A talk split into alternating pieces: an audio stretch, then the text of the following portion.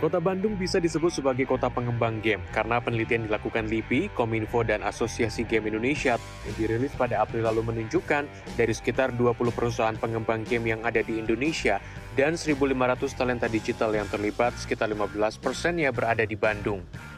Salah satu faktor yang membentuk Bandung memiliki ekosistem yang baik bagi berkembangnya para game developer adalah pendidikan. Sejak 2008 di Institut Teknologi Bandung terdapat program studi Magister Teknik Elektro, opsi teknologi media digital dan game. Dosen media digital dan game ITB Aris Setiaji berpendapat bahwa Indonesia unggul dalam sisi pasar dan tidak ada permasalahan dalam sisi SDM. Yang kita butuhkan sebetulnya bagaimana kita menelurkan ide-ide inovasinya malah ke komunitas itu. Gitu ya. Jadi kita harusnya tiap tahun tuh laporan sama komunitas kita sudah buat misalnya interaction yang seperti ini mungkin bisa digunakan gitu ya itu yang yang yang yang, yang kita coba dorong sekarang Selain pendidikan formal dalam bidang pengembangan game, di Bandung juga terdapat sebuah startup yang bercita-cita mencetak talenta digital sebanyak-banyaknya bagi Indonesia dengan cara pelatihan. Startup yang bernama Decoding itu sudah didirikan sejak 2015 dan hingga kini tercatat sudah lebih dari 500 ribu developer yang pernah belajar bersama Decoding dari seluruh Indonesia.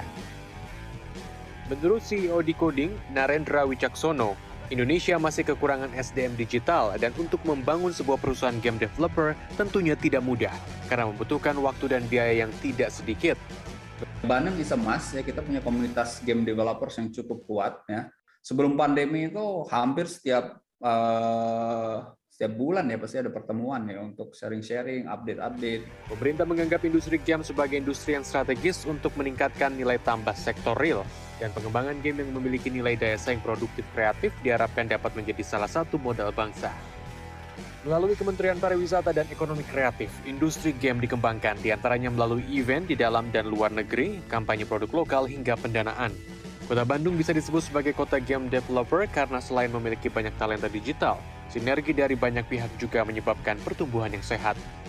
Kita melihat di sini di ekosistemnya uh, dari sisi akademisi, dari segi bisnis, dari segi government yang mendukung, dari segi uh, kebijakan maupun dari pendanaan itu kami lihat eh, sangat-sangat uh, kondusif buat uh, pengembangan uh, game developer di Bandung. Data Kemenparekraf menunjukkan pada masa pandemi di 2020 lalu, subsektor aplikasi dan game menjadi satu-satunya dari 17 subsektor ekonomi kreatif yang mengalami pertumbuhan. Hal itu terlihat dari serapan tenaga kerja subsektor aplikasi dan game yang sejak tahun 2017 biasanya meningkat 1.000 tenaga kerja per tahun.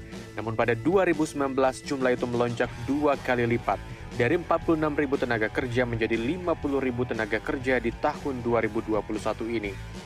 Ilham Nasution, Sidki Bandung, Jawa Barat.